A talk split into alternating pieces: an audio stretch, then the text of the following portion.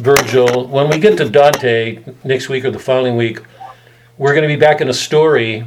Um, but what Dante is gonna be, um, revealing to us is gonna be.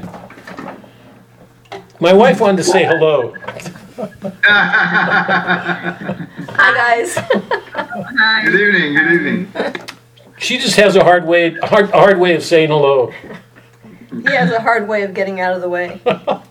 Does that sound like a wife? Yeah. Anyway, it's, hi Ann, it's good to see you.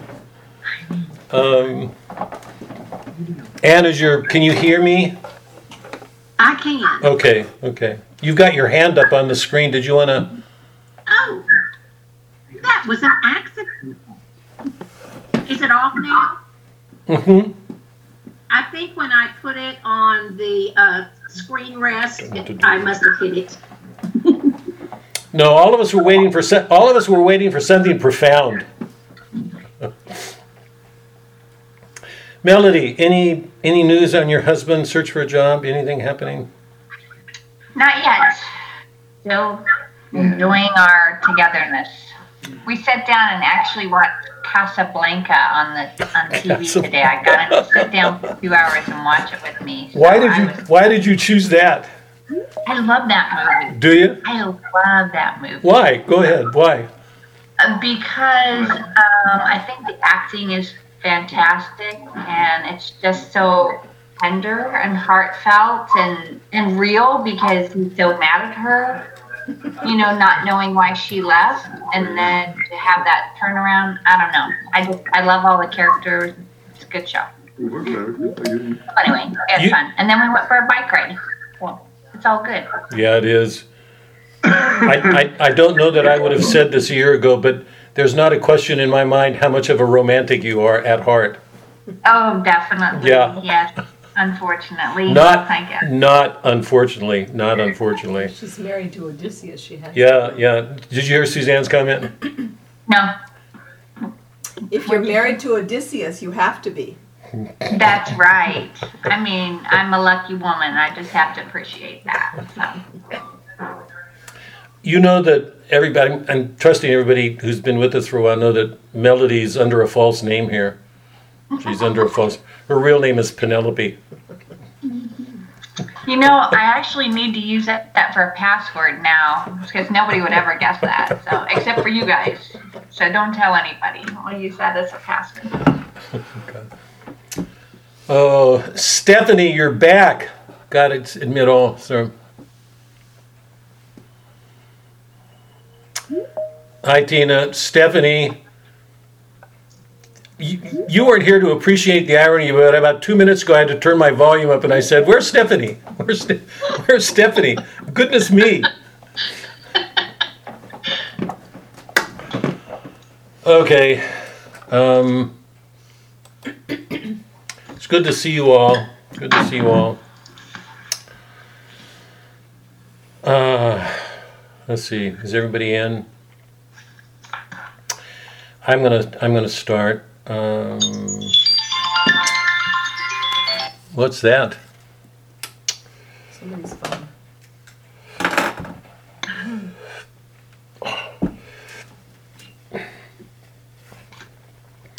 Do do me a favor. You guys take a minute with each other. I'll. Um, do you want to say hello? Come sit for a second. I'll be. Give me 30 seconds. I'll be right back. Say hello. Stop being so antisocial.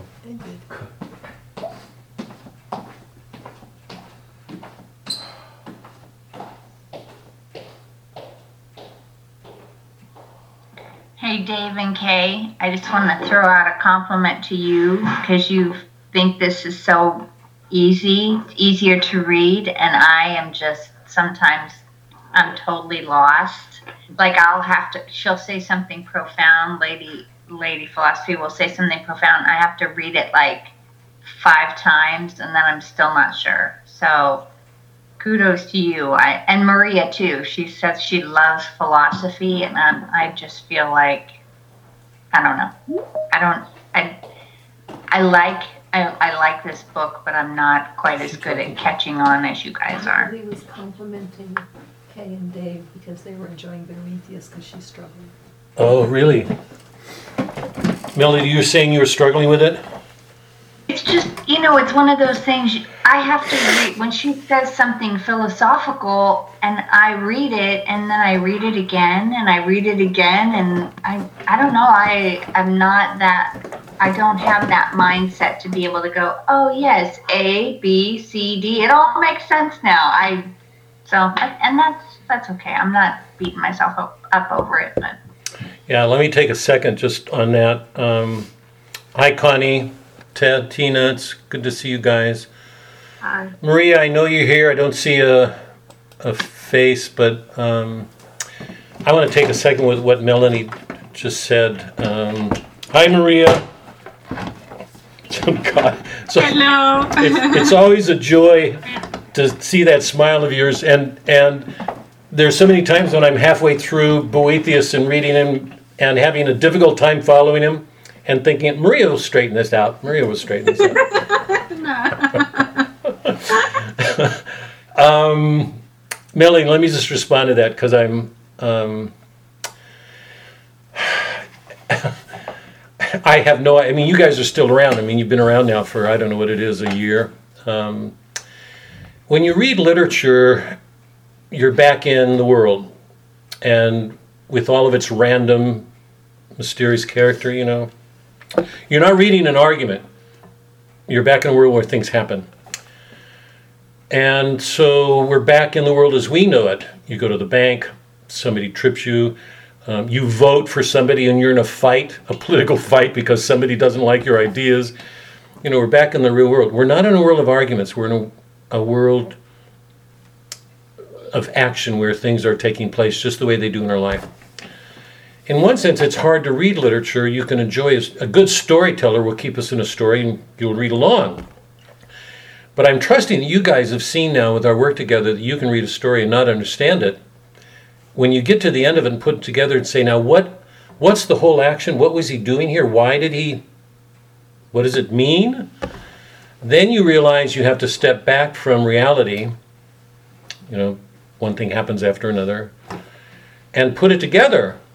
And I mean, I've been doing that for my life, but I, I mean, I was so taken by Kay and David's comment, uh, particularly Kay, and now Melody yours, because the first time that I read the Odyssey, just for an example, I read the Odyssey and thought, what's the big deal? You know, it wasn't required for me as an undergraduate major because it was in Greek, so it wasn't included. I was an English major, so it would have been included in Greek, or you know, or or the the Aeneid would have been included in. Uh, Latin. But it wasn't required in English. When I finally read it, when I came back to UD to do my doctorate and had to read it then, it was a mind blowing experience for me because I realized English majors go through literature and they have no sense of their background. None of them would have read the Iliad, the Aeneid, the Odyssey, the Divine Comedy. And if you don't read those and go on to English literature, you don't even know your foundations. So it's one of the problems with specializations. I, I'm only saying that because the first time I read the Iliad, I read it on my own and read it in, got nothing out of it, absolutely nothing. Now, I mean, at some point in my life, I realized this, this is a foundation work. There's no way I could have seen that. So literature presents us with an interesting problem with really good lit- works of literature. Boethius is uh, is an interesting work because he's combining a storytelling mode with a philosophic argument. You know, Boethius in jail is going to die, so it's a story, it's a dialogue, but it's an argument, and in some ways it's easier to follow because it's an argument. You, it's conceptual. You can say if this, then this, and but I happen to think the nature of that argument is not easy to follow. You know, I've read it a number of times, and I, I still have to slow down with it um, because I think that he's dealing, he's going to first principles. He's going to those first principles that are beneath everything else that nobody looks at. And when you go to them, you realize how hard they are. To get to first principles is to get to the those causes of everything. That's what a first principle is. They're the sources of everything else, and nobody goes to them today. So you guys are going to first principles, and even though the argument may seem simple, it's an easy language, it's an easy read. Conceptually, I don't think that's the case at all. I think it's tough to follow. Um, I have to work at it, and I get lost. And very often, when I think about getting lost, I think Maria will get, pull me out of this. She'll get me out of this. you guys ready? Are you guys ready? Okay. Um, I'm going to skip the poem tonight. Um, I'm sorry to do that. Um, last night we had a technical problem and we didn't get on for 15 minutes late. We didn't get on until a quarter of seven. So I skipped the poem, and I, I'd like to try to keep the poems parallel to because we're doing Auden's poem in at St. Francis too. So I'm going to skip the poem tonight. Um, I hope that doesn't bother anybody. We still have a couple of weeks on it. It's you know it's been a long poem and a hard one, um, and I, I don't want to rush through it. And I'd like to try to keep the the two um, nights together, the two groups together. So. Um, but I would like to start with prayers. Um, I, this is an important time historically for all of us because an election took place, and I think a lot of us feel that um, the issues um, uh, that were um, involved in that election go to very, very deep things. So I, I know for lots of people it's a for lots of people it's a happy moment. For lots of people it's a troubling moment. But anyway it's been a it's been a long week and a tough week. Um, and i know lots of people have heavy hearts. Um, so um, I, um, I know everybody's got prayers and um, any prayer requests? Um, i'll say a prayer for our country at the very end but any prayer requests from you guys What's the other teacher, Doc? Who's Stephanie's friend? The other Heather? Heather, yeah. Stephanie, we haven't seen Heather for a while, and I'm missing her. Is she okay? Uh, yeah, they just have very busy evenings these days. Yeah. You tell her I don't care if she's having busy evenings. You get tell her to get. That's from me. Tell her to get back here. I will. Can you imagine what a wife has to put up with with somebody? No prayer requests. None. Jonathan? Jonathan? Name of the Father, Son, Holy Spirit. How good it is to be together again. Um, it's rare. Um, your words were where two or three are gathered in your name. I hope I'm not mistaken here. I don't think I am. Um, I don't think anybody would be gathering here if we didn't love truth as much as we did, and if our fate weren't an issue. Um, from my perspective, what's amazing about this group is um, that the first, um, the first concern of everybody's soul is. Um, I'm going to mute you guys because I heard an echo. Sorry. If if you guys need to come on, come on. Don't don't hesitate. Um, everybody's first concern is faith. I mean, it's you, but we live in a world in which the virtues of reason, the worth of it, um, they they are being trashed. It's the the basis. I mean, it leads us to you. It's uh, it's the ground on which we stand that points to you. Um, um, there's more to be known in mysteries. That's our trust. Um, we we live in a world in which we called to bring faith, hope, and charity because we know that what's at issue are mysteries. But um, all those mysteries are intelligible. There's a meaning to them, even if we don't see them. And our reason is a way into them. It's a strength to our faith that it helps us understand our faith better, to see it more deeply, to live it. So bless us in the work that we're doing here together. Help us to keep those two things together. Our um, our commitment to grow in our powers of reason to understand the truths of our faith um, and to live them. My, my special prayer tonight is that um, um, you offer us yourself in the sacraments, particularly in the Eucharist, that when we receive you, we're called to enter into your kingdom, to bring your kingdom to whatever we're doing. It can be in a living room, it is it is for all of us tonight. But if we receive you, there's some sense in which in which we are present in your kingdom. Your kingdom is present to us. Um, thy kingdom come, thy will be done. Thy kingdom come, let it be here. Help us, um, particularly in our struggles, to put our, away our own sins, um, to put them away, to grow in the holiness that you call all of us to. So, bless the work we're doing together. Help us to find the strength in each other. Um, it's certainly there for me to see what you guys are doing. Um, to be blessed in our awareness of how we share these things together. Um, let your blessing be upon us um, to make these works living in our lives, not just in our heads. This is not just about understanding something, it's about understanding something and then picking up the burdens of living it. Much harder thing to do. So, um, ask for a blessing on the work we're doing. Ask for a blessing on our son Jonathan, the, some of the physical threats that he seems to be facing. Um, keep them off, please and be with Thomas and Christopher in their struggles. Um, we offer these prayers in your name, Christ our Lord. Amen. Include the country. Oh, sorry, sorry, go back. Um, we just faced an election. Um, we're a divided country. There are prejudices everywhere, and lots of people don't want to admit them on both sides, all sides of the color spectrum.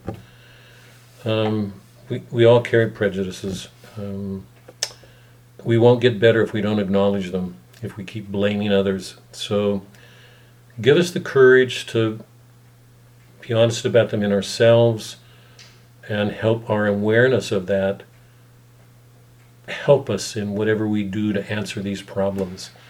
It's not just race, um, abortion, immigration.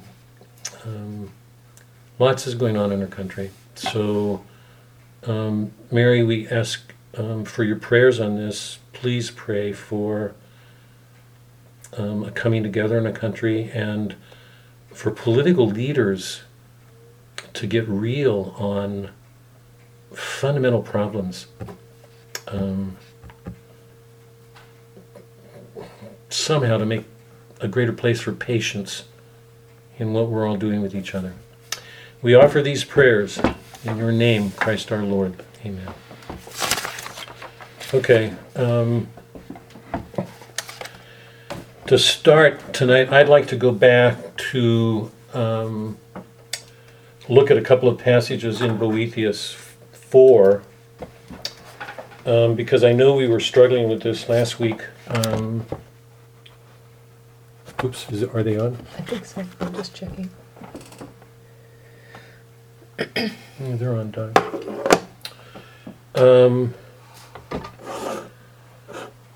let's see.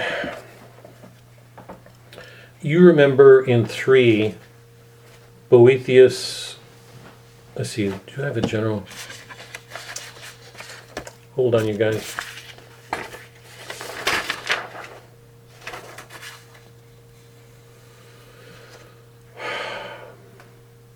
Yeah. So you remember what's issue. What's at the root of this work? It's a story and a philosophic argument is a question of justice um, and rewards and punishments. Boethius is in jail falsely accused of doing something he didn't do. There's no justice in what's happening. When the story begins, he's feeling sorry for himself and angry. He doesn't deserve what's happening. I, and I hope that speaks to everybody because I, I know it does me when things don't go the way we want maybe it's not as true for you guys as it is for me, but when things don't go the way we want, we get angry and upset and respond with some sense that I don't deserve that. And, you know, I mean, Boethius is in the worst possible situation. It's not just that things are going against him, that some injustice has been done to him, it's that he's going to die. So the injustice to him is absolute. He's going to lose his life. Can you imagine a man in jail going to his death, having the, calm, the presence of mind to write this work? How's that for getting a hold of your fears? Or your, or your Or your anger. your anger or your self pity. Yeah? I mean, how many of us have the wherewithal when we're somebody who's really upset us to sit down and write something as because this is truly one, one of the most amazing works of the Middle Ages. And he's taking everything of Plato and Aristotle and in some ways going way beyond what Plato could have done. So he's dealing with essentially with the question of justice. He and um, what happens to a man when something unjust happens to him, when the natural longing of the human soul is to be happy. So he's going on in his life, struggling the way he does. He was in the Senate, involved in the Senate, and suddenly accusations are made with him. He longs for happiness. He's written all these things. He loves philosophy, which is great passion for his life. And he's put in jail. Lady Philosophy comes to him and says, Knock it off.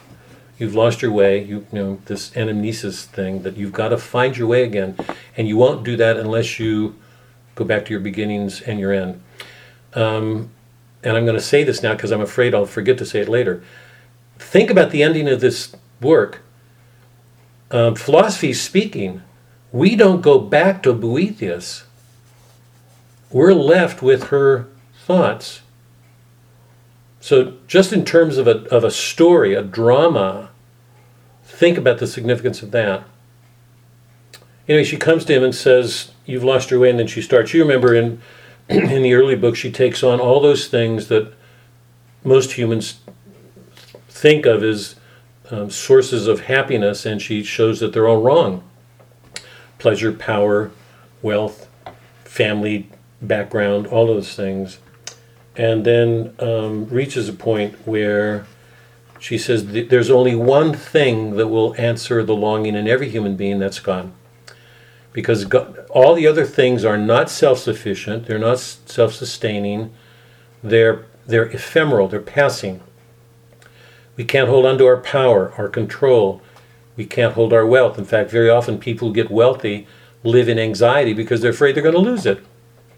So most of the things that people seek out to be happy as a matter of fact end up increasing the miseries they can lead to addictions um, anxieties, fears, all these attachments to the world um, that we form thinking they will make us happy actually end up um, increasing our burdens. So she's answered all of those, shown that they make no sense, and finally reaches a point where she says there's only one thing that will answer the longing of all human beings, and that's God. So that's where we were, and I want to pick up. I want to pick up there. Um, I don't know if I'm going to be able to use this desktop. Why not? Um,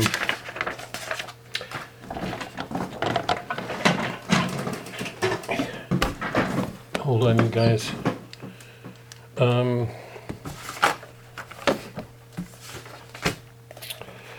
on page 103,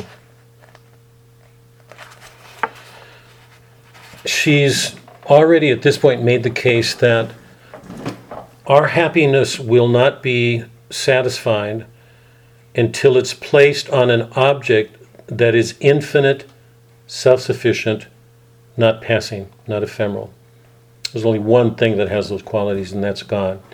And she identifies um, the goodness of Him and the unity. Those are the things that distinguish God.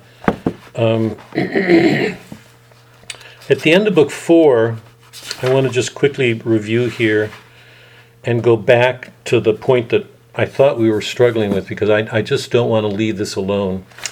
Um, I, it, it's it's so basic. It's it's a first principle, and it's one of those things that a lot of people trip over. And I want to make sure we're solid on it before we go on. On page 103, um, philosophy says, "You're urging me to the greatest of all questions. Um, the subject is of such a kind that when one doubt has been removed." countless others spring up in its place, like the Hydra's head. The only way to check them is with a really lively intellectual fire. She's making clear, I, I think all of us know this. Very often we we uh, try to attack a problem, and no sooner do we succeed in it than we realize um, we got another problem. And um, um, the images of a hydra, because you know, if you know anything about the hydra, you know once you cut off one of her heads, she's got others. If we don't learn to go to a root problem, we will never solve all the others because they're all connected to this root problem. Yeah? So she says the only way to check them is with a really lively intellectual fire. So she's been making clear all along. Remember, she's offering him a cure and she's offering him tougher and tougher medicine. She's getting closer to a root problem. So she's um, she's asking for a greater intellectual commitment, a fire, because it's going to ask more of Boethius and his mind, and I think also of us. The usual subjects of inquiry concern oneness of providence, the course of fate, the haphazard nature of the random events of chance. This is page 104 at the top. Divine knowledge and predestination and the freedom of the will. You can see for yourself how difficult. So, right now, we are tackling the foundational, the root problems the oneness of providence, the course of fate, the haphazard nature of random events, all the chance things that go on in life, divine knowledge, and predestination. Okay? Go down below on page 104. I think I'm probably going to read a little bit more tonight than I usually do because I don't want to I don't want to take this text for granted. I don't want to skim over it. I want to I want to try to help all of us understand this better. Um, she says um, that as if she were starting a fresh argument, she spoke as follows. This is 104. The generation of all things, the whole progress of things subject to change, and whatever moves in any way, receive their causes, their due order, and their form from the unchanging mind of God. In the high citadel of its oneness, the mind of God has set up a plan for the multitude of events. When this plan is thought of as in the purity of God's understanding, it's called providence. When it's thought of with reference to all things whose motion and order it controls, it's called by the name the ancients gave it fate. And let me just, if I can, um, when we're in the world, when we're in the world, we know that the world appears to be a matter of chance, random things. We're on the store, uh, uh, we get a flat we're in the store, somebody bumps into us, and the person happens to have um, the coronavirus, and we take ill. All sorts of things happen over which we don't have control. So there's an element of random chance governing the world. But you know that Boethius's philosophy, uh, the lady philosophy, has already set up to this point that the constancy, the order of the universe, all indicate an intellect, a mind Let's order them. Maria said this, I thought, so well a couple of weeks ago. Chance happens rarely. You know, and I, I asked that question. There are some scientists who think that everything's chance. That makes absolutely no sense because there's too much order in the universe. And she said, if, there, if, if everything's chance, you can't study it. Because if nothing stands still, it's one thing and then gone. It's not there. There's nothing to study we, we can only study things, there can only be a science because there's something there to study. So the whole universe gives an indication of um, an intelligent design, if I can put it that way. There's too much order. Are you in book three or four? I'm at the end of four, doc, on page 104. Oh, it's at, it's, um, it's in six, it's section six. So Lady Philosophy is saying if you look at things according to the way they appear as humans, we call that fate. Things just go on, and we don't have any sense of control over them. But when you stand with God outside of time, um, that way of looking at things is called providence. So she's making a distinction in the way that we look at things right now, from our perspective, from God's. She says on page 105, and I think this is I think this is probably one of the most important images um, that's given to Western man or man period. It's the image of a still point. It's at the center of Dante. When we get to Dante, you're going to see it there. T.S. Eliot. Every every work of art implies it, a still point. I hope I can make that clear in a second. So she's saying there's two ways standing in the world on the surface where everything's jumbled and rambled and random and and there's a simplicity and an order at the center. Okay, on page 105. Everything, therefore, which comes under fate is also subject to providence, to which fate itself is subject, but certain things which come under providence are above the chain of fate. These are things which rise above the order of change, ruled over by fate, in virtue of the stability of their position close to the supreme Godhood. You can imagine an order of angels. I mean, just whether you believe in them, if you could a minute for a minute imagine them, that um, that those angels that are closer to the human order are involved more immediately in random things, and those angels that are closer to God are are closer to his, simplicity. Dante will use that image. These are things which rise above the order of change ruled over by fate in virtue of the stability of their position. The inmost one comes closest to the simplicity of the center, while forming itself a kind of center for those set outside it to revolve around. The circle furthest out rotates through a wider orbit, and the greater its distance from the in- indivisible center point, the greater the space it spreads through. Anything that joins itself to the middle circle is brought close to simplicity and no longer spreads out widely. In the same way, whatever moves any distance from the primary intelligence becomes enmeshed in every stronger chains of fate, and everything is the freer from fate the closer it seeks the center of things. And if it cleaves to the steadfast mind of God, it is free from movement and so escapes the necessity imposed by fate. The relationship between ever changing course of fate and the stable simplicity of providence is like that between reasoning and understanding, between that which is coming into being and that which is, between time and eternity, or between the moving circle and the still point at its center. Now, I hope everybody, if you just hold on to the image, forget the thinking for a minute, if you just hold on to the image, you know that at the center of circle, and by the way, this, I mean, math, math, mathematicians say that. If you look at a circle um, and you move out, the farther away from the circle, the faster you move, Rather Right. From the center. from the center. So if you look at a tire, the outermost rim is moving faster than the, than the, the center, right? I mean, I hope everybody can see that. If you're way out of the side, you're going really fast. As you get to the center, you're approaching the center. Mathematicians will say, and prove it rationally, that center is still, it's not moving. Euclid will make that point. The still point is moving, or mo- motionless. As you move out from it, things get faster and faster and faster.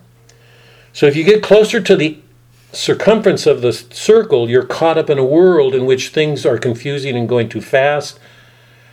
Um, the closer you move towards the center, towards God, the more you move away from the multiplicity, the complexity of the world, towards peace, calm. Okay, that's the image. I know you all know that, whether you want to admit it or not, because I know every one of you has reached a point where you say, I need to take a break. and you, you, what you do is try to get yourself away from noise, movement, motion. You want to find a peace because all of us know that we can let the world take us up, and when we do, it can have awful effects.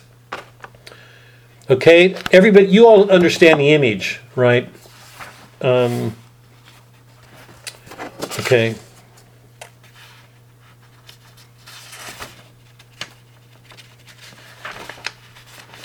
On page 108, so she's made a distinction between what she's calling fate or destiny and providence. And it's important to see the difference. Right now, if you can just be patient, even if it's not clear, be patient for a minute because it's going to be fundamental to, to book five, and that's where we're going. I just want to review things right now. So she's going to have more to say on it, which will clear it up, just if you'll be patient for a second.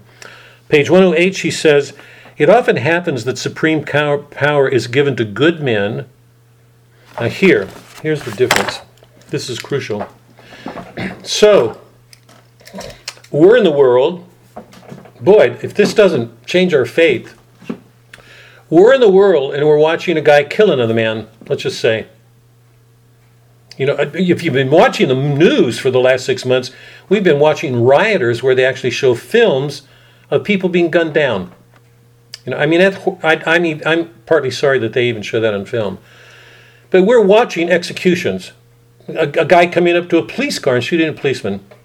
You know, he, the policeman, the policeman's living his life, doing his job, and one second he's alive, and the next second he's dead and didn't even know it's coming. So you watch evil men do evil things and think, how evil, how bad. And we watch virtuous men do good things and think, how good. In Boethius, we're watching those two opposites meet. Because Boethius is saying, why does God allow evil to happen to good men and um, bad happen to, or sorry, why does, you know, why does evil, why does God allow evil happen to good men and why does he allow evil men to prosper? Okay. So she's making a distinction now between two ways of seeing, between looking at the world from a circumference, from the perspective of fate and providence. So she's making a distinction not in what's there, but how we look at them. Okay? This will become clear in a second. Often it happens that supreme power is given to good men so that the exuberance of wickedness may be checked. Others receive a mixture of good and bad fortune according to their quality of mind. Providence stings some people to avoid giving them happiness for too long. Because we know that sometimes being happy too long makes us complacent. And then others she allows to be vexed by hard fortune to strengthen their virtues of mind by the use of exercise of patience. Some people are um, excessively afraid of suffering for which they actually have um, the endurance. Others are full of scorn for suffering they cannot, in fact, bear. Both kinds she brings to self discovery through hardship. Now, stop and think about it a minute, because you remember that she's already defined God as goodness. He is complete goodness. God doesn't look at things the way we do, He's in eternity. What we're learning from her presentation just now is that God allows some people to do bad things in the presence of good things so those bad people can be corrected. Let me give an example. Let's say a guy extorts a company, gets millions of dollars. Um, so he's done a bad thing.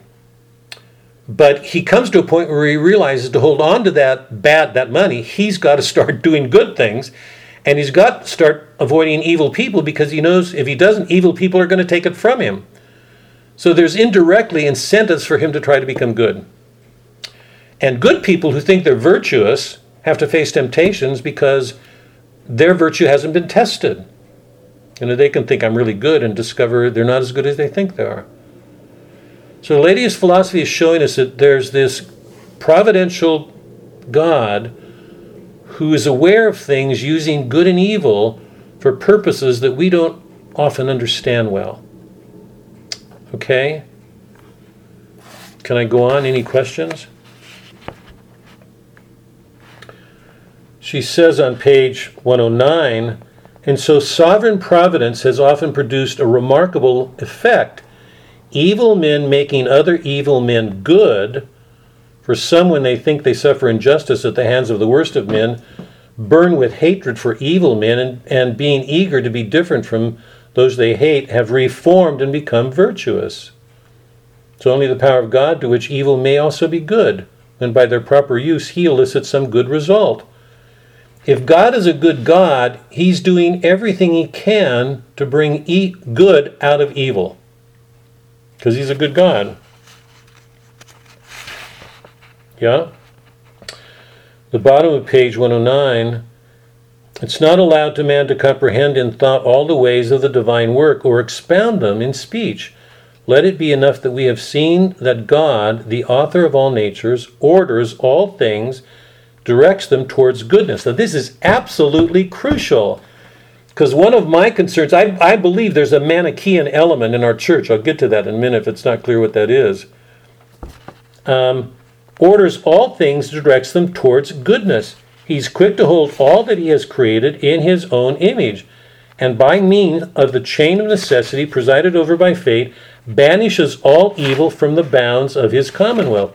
Evil is thought to abound on earth, but if you could see the plan of providence, you would not think there was evil anywhere. So the conclusion, which is where we went last week, is on page 111. Do you now see what is the consequence of all that we've said? Boethius naturally says, of course not. I mean, you know, if, if any of you are struggling with this, you know what it's like saying, do you understand the consolation? And halfway through, I'd say, I've got serious questions about some of it. So she said, Do you understand? He says, No, what is it? Her conclusion All fortune is certainly good. Boethius' response, How can that be? Now, this is where we were last week, and I want to I want to pick up with this question before we go on. Um, because she's going on to say that God is doing everything he can to reward innocence and punish evil. And you remember that the backstory, the biblical backstory for the Boethius consolation is the Job story. And if you've read that story, you know that the Job story begins when Satan comes to God and says, You like this guy Job, you think a lot of him, he's so righteous, but he's not. He's only being good because you give him things, let him be tested, and you'll see how weak he is. So, Satan, this is the story. I mean, pick it up. I'm not exaggerating. God allows evil, that's what's going on. He allows evil um, to try Job to make sure his goodness is good. And if you've read the Job story, you know that it's a, he loses everything, and all it's it's so it's old so Old Testament. Three of his friends come up and say, typically in an Old Testament fashion, all of this is happening to you because you're bad. God, it's a wonderful story. This is only proof that you're not as good as you think you are.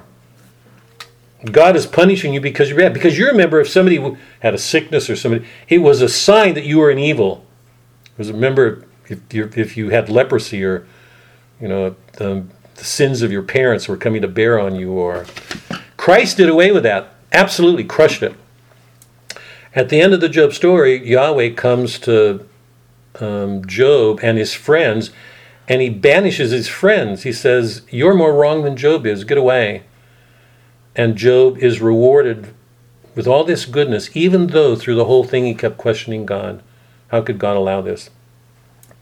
So at this point, um, Lady Philosophy has come to the conclusion that there is no bad fortune. So that's the intro to book five. Before we go to, book five, I want to go back to the question that we talked about last week. According to Plato and Aristotle, God is complete good. I just want to take a minute. If, if this is all clear to you, be patient with me for a minute. God is all good. He is being itself. He has to be. If that's if if complete goodness is one of our definitions of God, it has to be complete in itself. If it's incomplete, if he owes his goodness to something else, it means there's something else greater than he is. So he's complete goodness. Nothing can be added, nothing can be taken away. He is complete in himself. God desires nothing. To think about God desiring anything means you're putting him in an earthly world. God is love. He loves.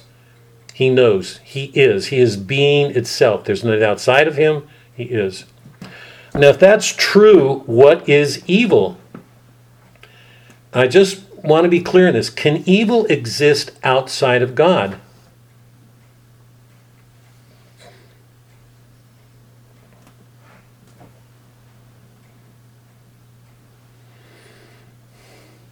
Stephanie, I want you to, next time you teach a class, I want you to put this question to your students in, you know, sixth grade, 12th grade.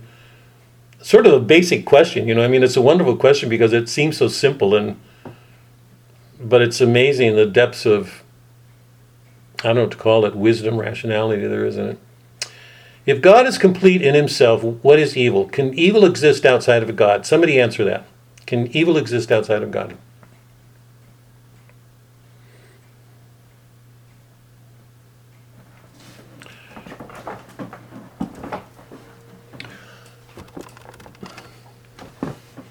I thought we came together to have a discussion here. Come on, you. is complete.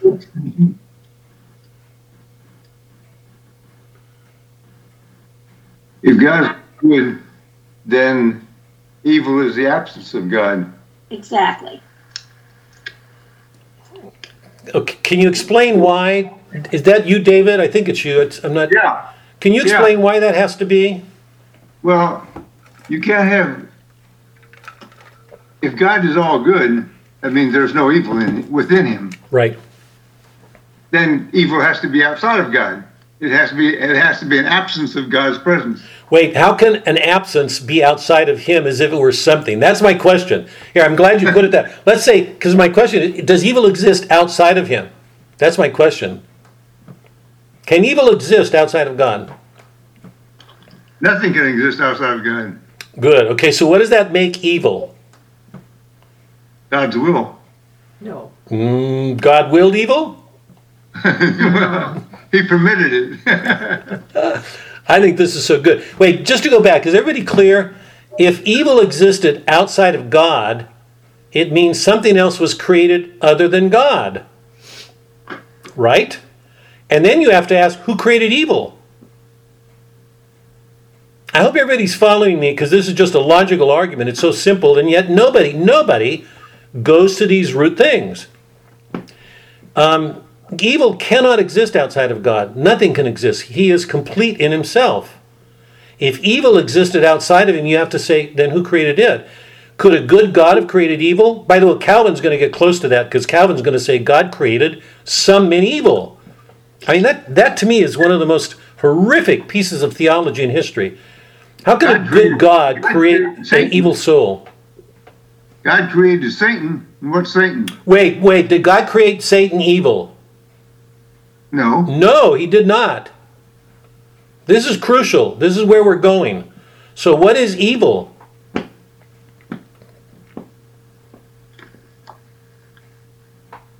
Anti-God.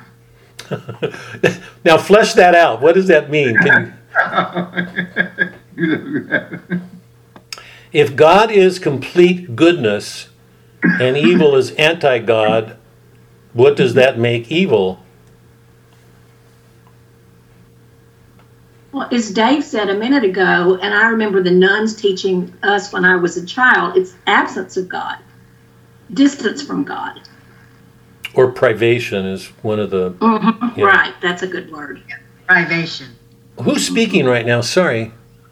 Anne. Anne. Anne. Oh, Anne? I wasn't watching. I was watching your. Does anybody have any questions about that? Dante is going to say correctly, I think, in the Divine Comedy when we get there in the middle of the Purgatorio. And this is going to blow your mind away, but hold on to this. God created nothing evil. He didn't create Satan evil. He created Satan. He created a whole hierarchy of angels. Satan's was the most. I mean, it's so telling. And St. Thomas's answer is that Satan fell in that instant. God made all the angels good. He did not make anything bad. How could, how could a good God make something bad? But he gave the angels free will, you know, and a hierarchy. And Satan, the highest of angels, did not want to be contingent, to be dependent. Um, he wanted to be like God and turned against him. So evil is the turning against goodness. It's a privation. It cannot be a thing in itself.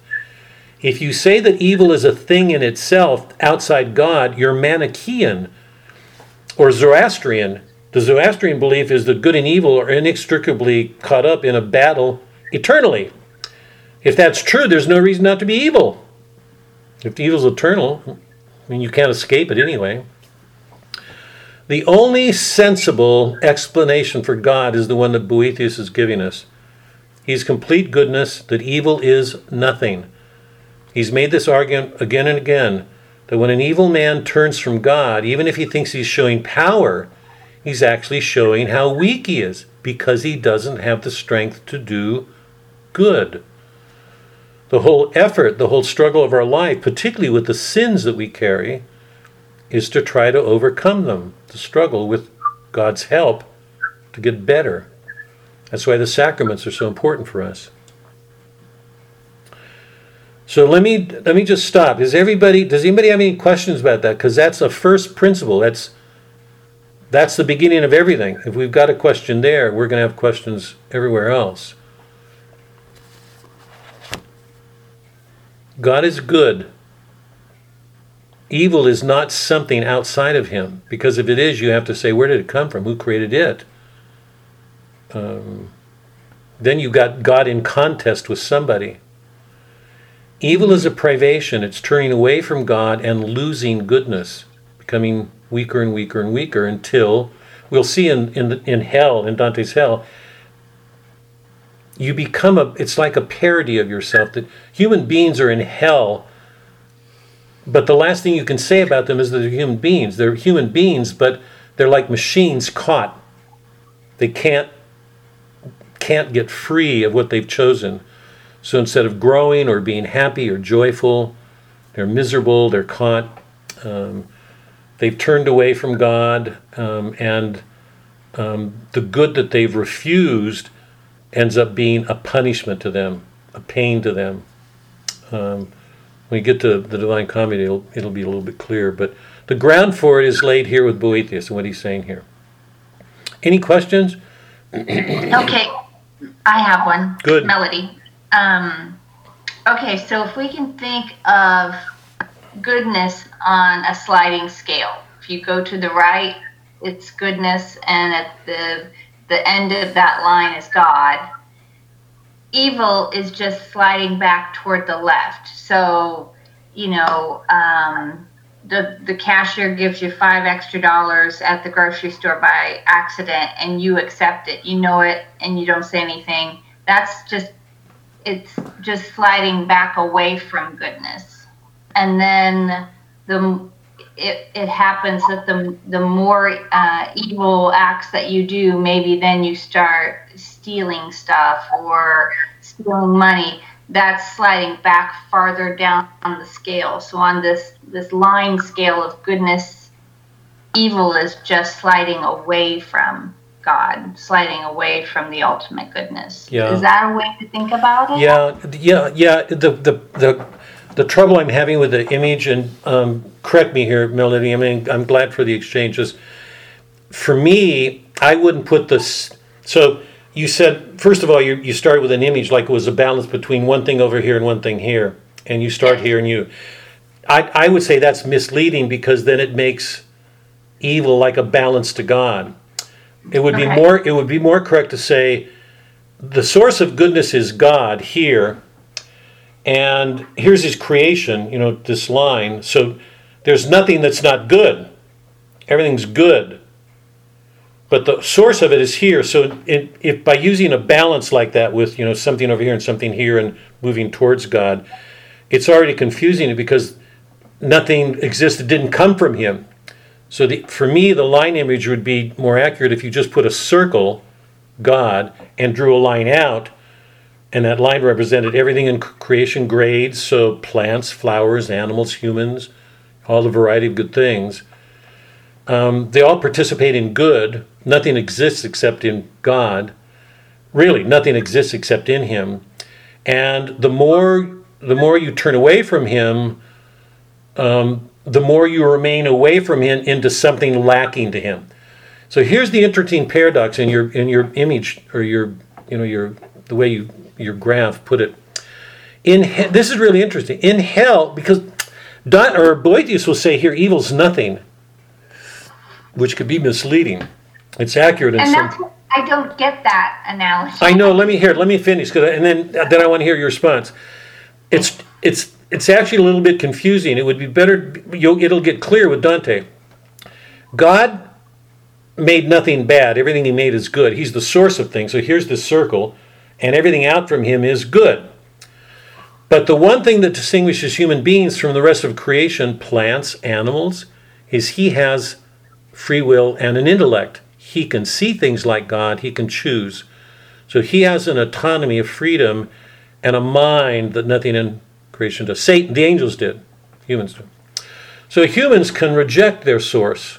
That's part of what's going on here. When they do, they turn away from God and from the plenitude, the fullness, the completeness that He offers to an absence, a lack of Him. But in hell, so every human being was created with an immortal soul in the image of God. They don't, by, by rejecting God, they don't cease to exist. They don't, they're not annihilated and, you know, and become nothing. They're still there. But they're living in a denial. They've made their choices. That's what they are. So what they become at the end is something less than human. They're not, you know, they have a human shape.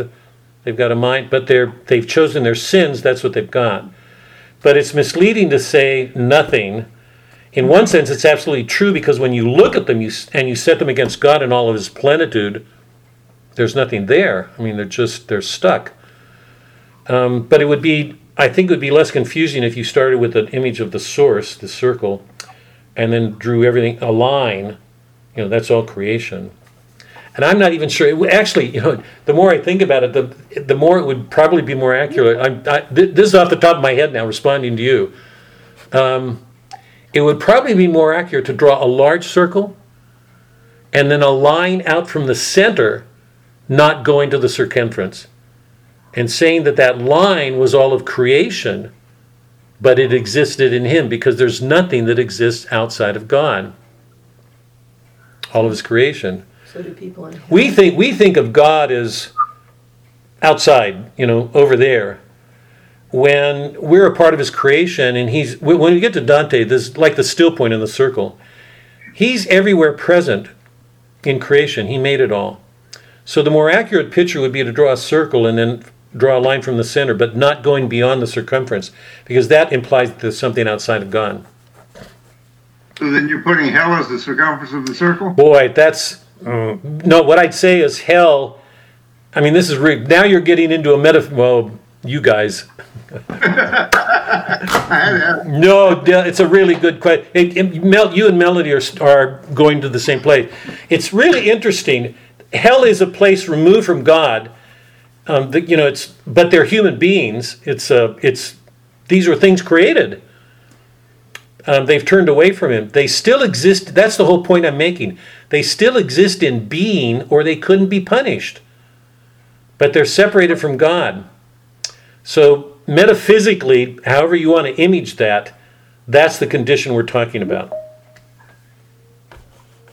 So you're saying the, the circumference is miserable.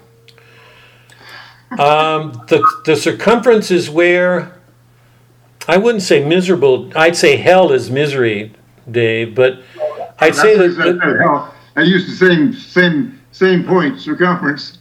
I mean, the outside of the circle has hell, the absence of God, because you said everything's got to be within God. yeah. I mean that, and that's you can be is this, is, is the circumference of the circle. Right.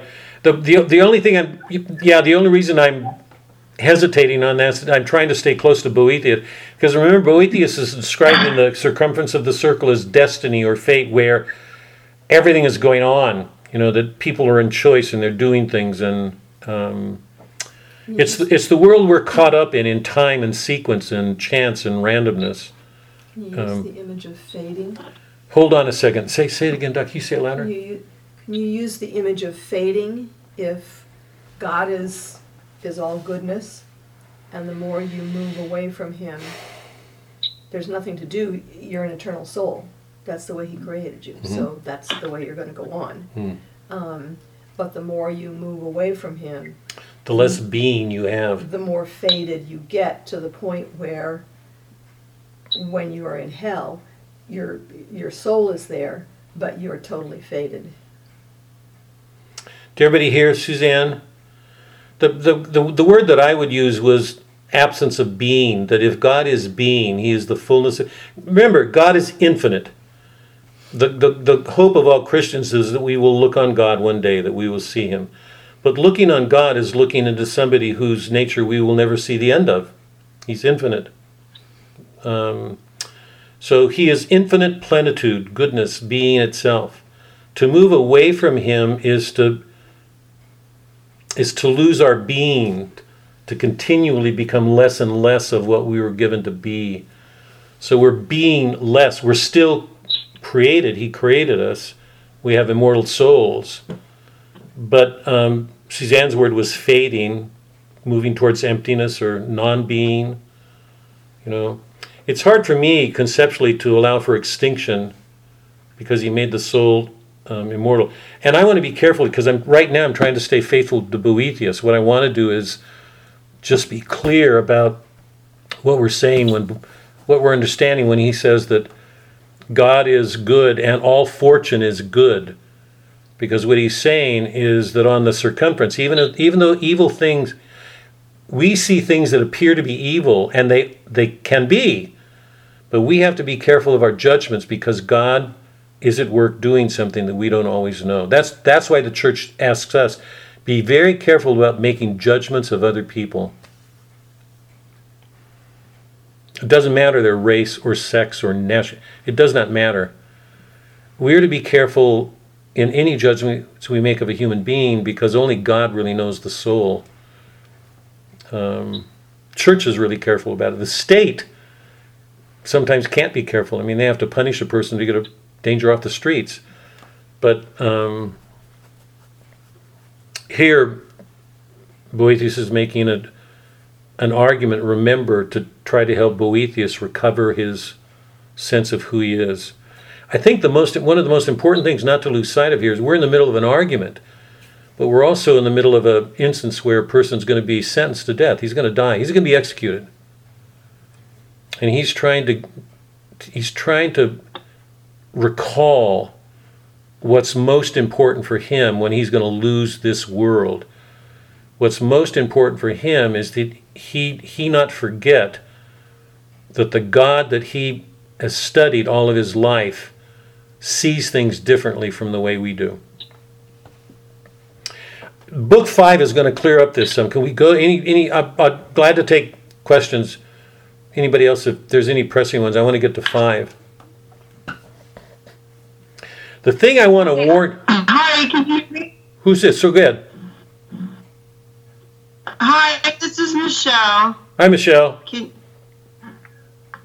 hi. Um, yeah, I just I'm finding this um just amazing to think that um I feel like in today's world we get so caught up between things of being good and evil that we don't um in like God and Satan and I and I love this um this how you're sharing that evil is nothing and that all is is good and created by God because um I, I don't know I just I feel like um I've had a lot of personal experiences of of different things that when you talk about not judging and so forth of people like where where you think one way and then you you know it's amazing how God can uh, change that person over time and uh, you know the conversion of heart uh, things like that mm-hmm. and you know even like on death row uh, right. Um, right. you know the evil person and up to the time that they um, you know get convicted that they can they can change because if so I, I like the idea of thinking that evil is nothing and that everything is good that we it is a mystery and that we don't know how you know how things are going to uh, how the evil is going to change or you know how God's going to use it for good. Um, I don't know. I, I don't ha- like. I have a. I I kind of have that same philosophy of thinking that way, like I'm really understanding this and and I didn't know, but I feel like the world today, like um, when you had mentioned, um, I think it was last week. It was, you know, uh, we were. I was laughing because Maria, I, I totally could understand what she was saying, and like, what do you mean there's no evil? Because, and I feel like I'm kind of Right. like today there's so much there's so much evil that you can't think there isn't evil that Right. equals nothing Right. it's right. like i feel like we're just kind of taught that. I want to. I want does that to. make any sense i don't Yeah, no, no, no, no, absolutely. I, I want to put in a cautionary word here. Um, remember, we're dealing with a philosophic argument. And we're going to root things. So, in terms of being, God is all being, and um, He is the fullness of being. Um, we're creatures. We were created. He wasn't. He's uncreated. Evil is nothing, but I want to be careful. Um, in the passages I'll get to, Boethius will qualify this. Um, so I'm getting ahead of myself a little bit, but I, w- I want to respond to you. I think the, the Catholic Church has always um, been on guard against um, what the Church knows as a Manichaean belief that good and evil coexist. I, I don't. I think it's it's not uncommon for people of faith. I, I think it's more a part of the Protestant world because the Protestant reformers all said um, the consequences of the fall was depravity. We're corrupt in essence. We're in essence corrupt. I don't believe that. Um, Boethius doesn't. Our church doesn't. We were wounded. But I think there's a tendency in the church, on the part of a lot of people, to look at evil as if it were a positive thing. You know, it's like it was outside God. The, the, the reason I'm pushing this so much is I, I want to just give me a second here, um, Michelle. Um, I want to reinforce what you're saying, but I also want to qualify it because I think it needs qualifying, particularly in light of um, Maria's questions last week. That we understand that evil is a privation, it's a turning away, it's a, it's losing being. It's, it, Suzanne's word was fading, as if it's you know somebody becoming weaker and weaker. We still have a nature, we're still present, but we're suffering because we've rejected God and His goodness and chosen ourselves, so we become this diminished thing.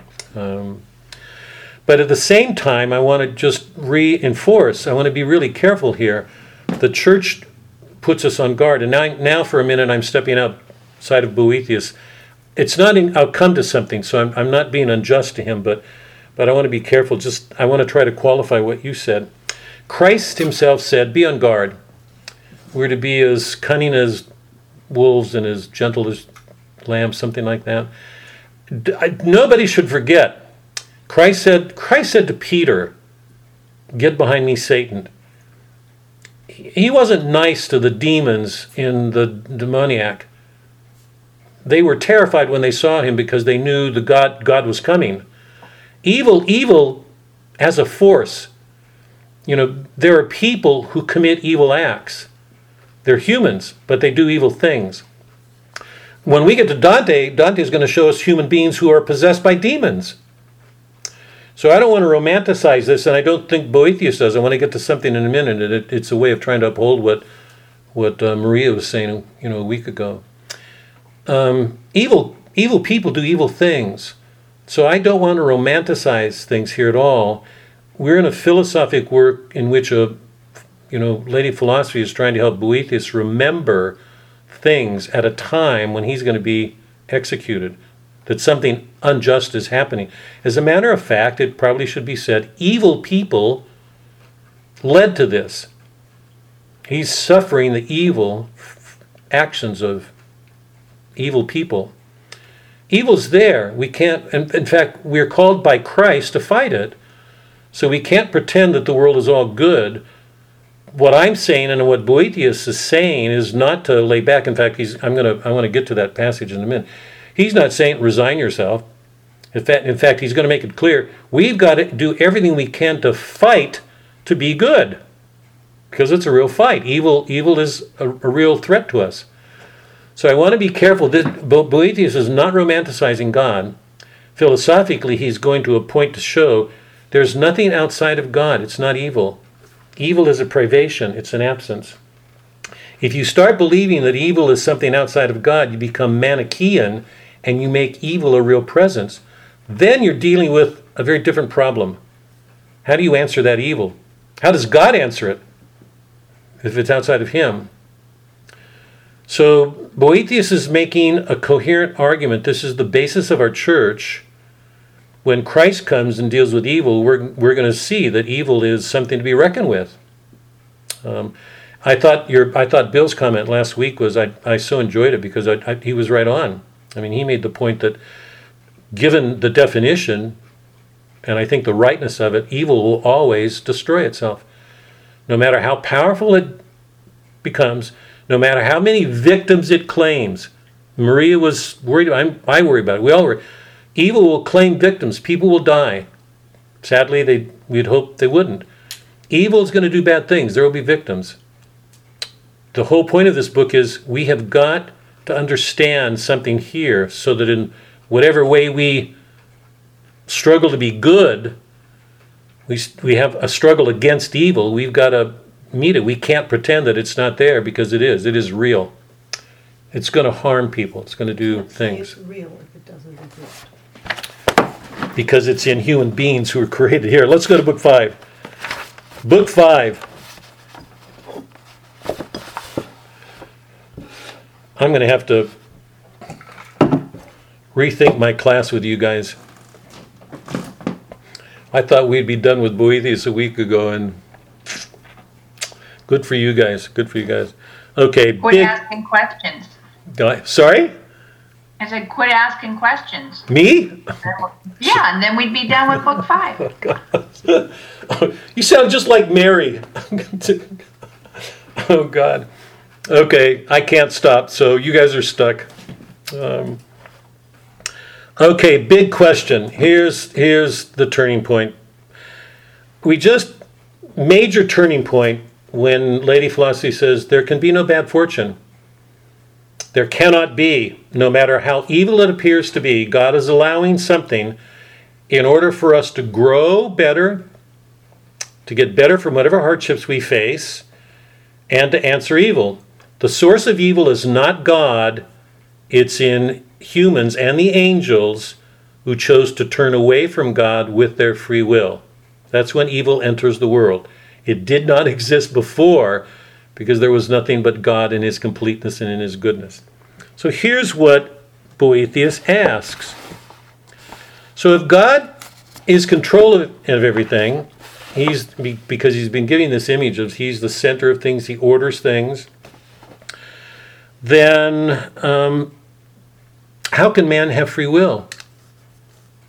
So this is the nexus. This is the center of the work. Page one eighteen, I think. Wait, let's hold on. Yeah, one eighteen nineteen.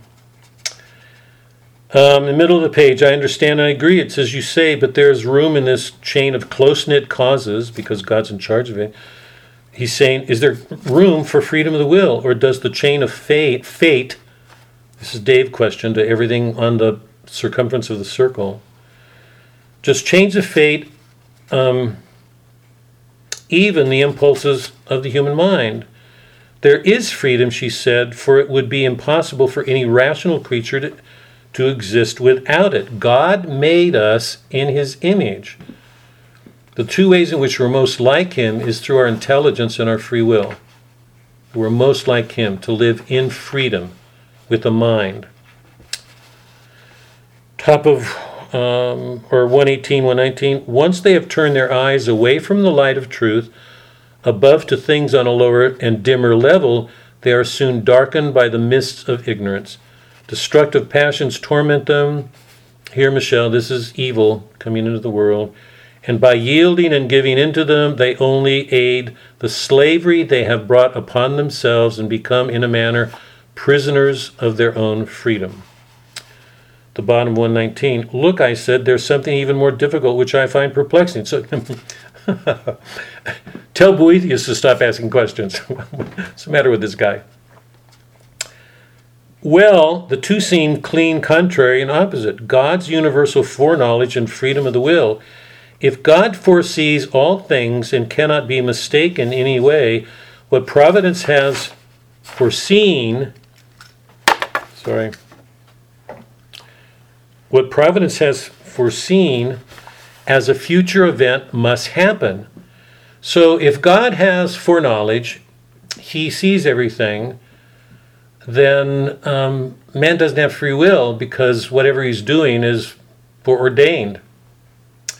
So that if from eternity providence foreknows not only men's actions but also their thoughts or desires, there will be no freedom of the will. No action or desire will be able to exist other than that which God's infallible providence has foreseen.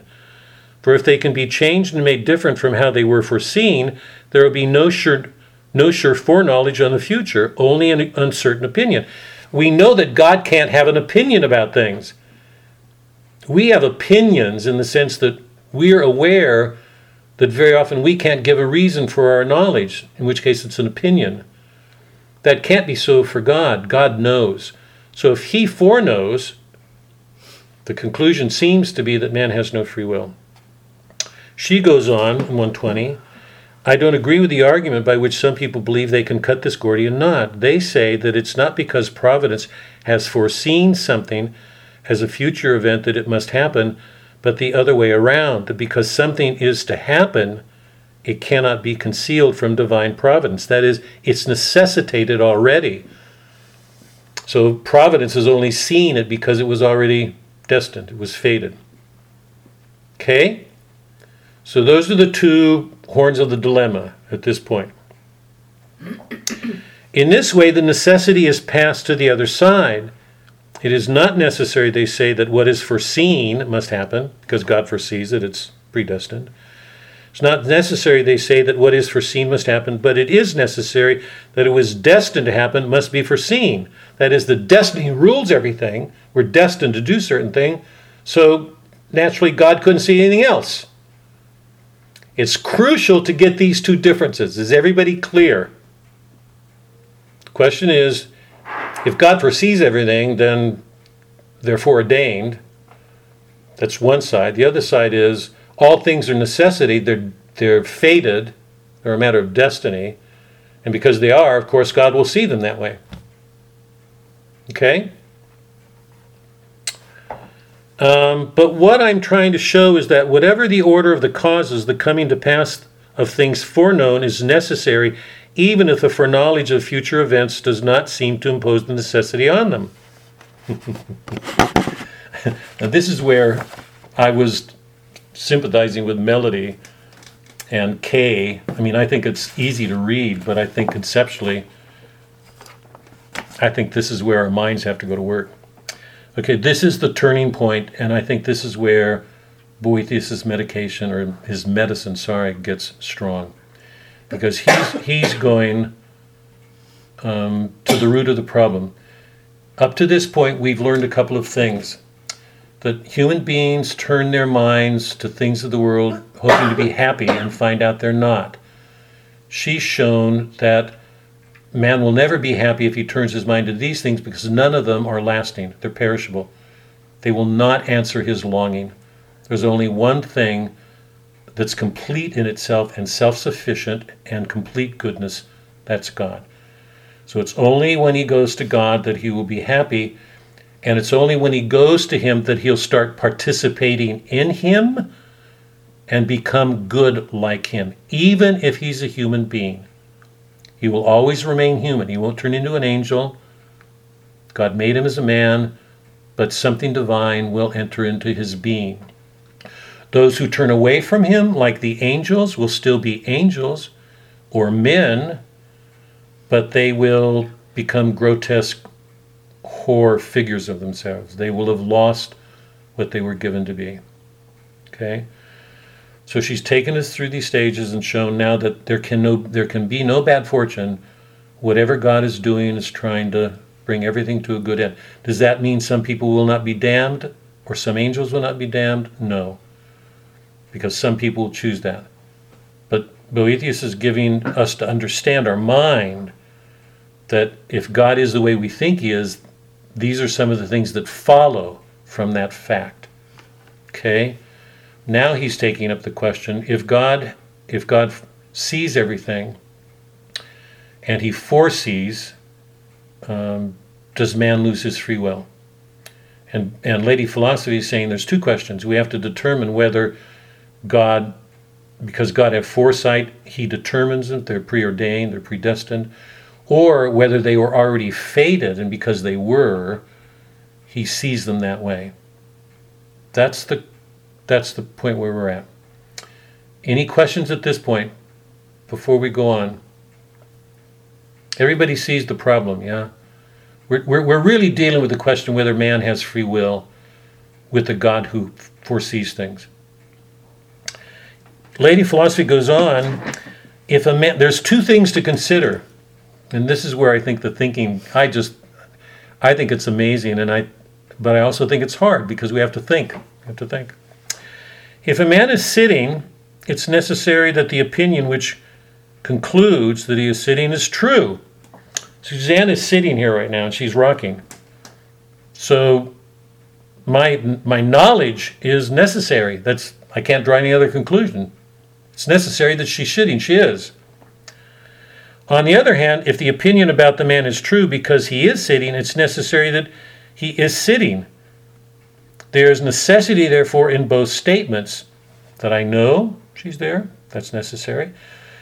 That she's sitting there means necessarily she is sitting there. She's not doing something else. She's not in the kitchen or um, getting a glass of wine or stop, stop. Um, no, don't, Doc. There's a necessity, therefore, in both statements. The one is that the man is sitting, the other that the opinion is true. But it is not because the opinion is true that the man sits. I hope that's clear to everybody. The opinion, right, is true because he's sitting. So, although the cause of truth proceeds from the one side, there is nevertheless a common necessity in the other side. Clearly, the same reasoning applies to providence and future events. For even if it's the case that they are foreseen because they're going to happen, and not that they happen because they're foreseen, it's nonetheless necessary that either future events be foreseen by God or that things foreseen happen as foreseen, and this is alone enough to remove freedom of the will. Now, this is really interesting because what happens? What's one of the uh, consequences of removing free will? If you deny that man free, has free will and God foresees everything, then what's the point of giving him deserts, punishments, or rewards? I hope that's clear because the whole point about this is justice and re- or rewards and punishments.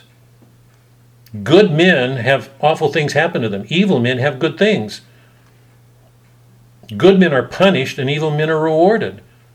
Boethius has gotten us to a point where she says God will be sure that people will be punished for their actions and good people will be rewarded for theirs. Now we're at a point where the argument is does man have free will or not?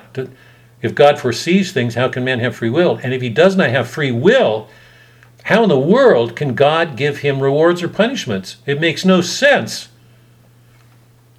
For Calvin to say some people are predestined to damnation, that they were already created to be damned, God, that just sends thrills, I mean, just chills every time I think about it. What an image of God. It's so disturbing. Um, on page 121, finally, if anyone thinks something is different from what is, not only is it not knowledge, but it's a false opinion very far from the truth. So if something is destined to happen in such a way that its occurrence is not certain and necessary, who could foreknow that it's to happen? For just as knowledge is unalloyed by falseness, so that which is comprehended by knowledge cannot be other than it is comprehended.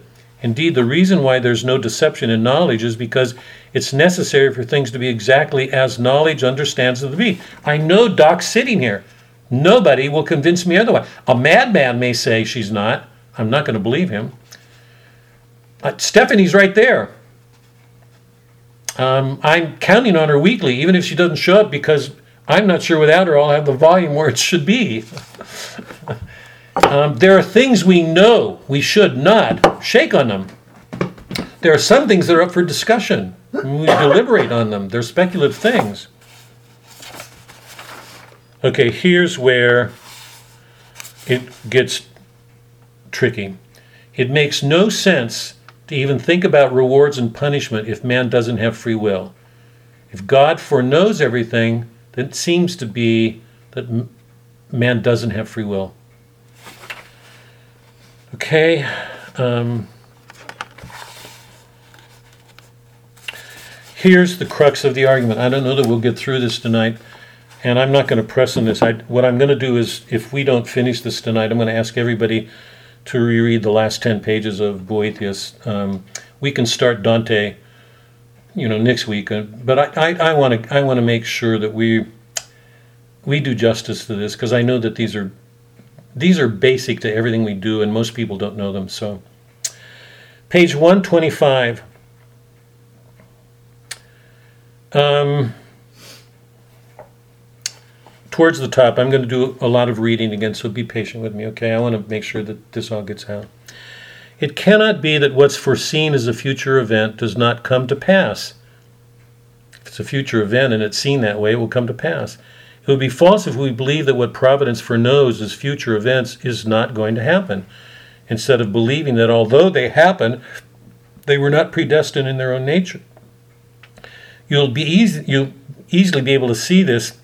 We we see many things before our eyes as they happen, like the action we see charioteering, charioteers performing in order to control and drive their chariots the other things of this sort, but no necessity forces any of them to happen in this way. We watch a car going down the street, we see it happening. Did any necessity force it to drive down the street? We're online together right now. Is there any necessity forcing any of us to do this? No, but we're doing it, right? So the fact that, like Suzanne, the, the fact that we're doing it means necessarily we're here doing it. We are here. So if we say, I know that we're here, that knowledge is sound. Okay? Therefore, all those things which happen without happening of necessity are before they happen, future events about to happen, but not about to happen of necessity. For just as the knowledge of present things impose no necessity on what's happening, so foreknowledge imposes no necessity on what's going to happen. But this, you will say, is the very point in question. This is where we've been going. Um,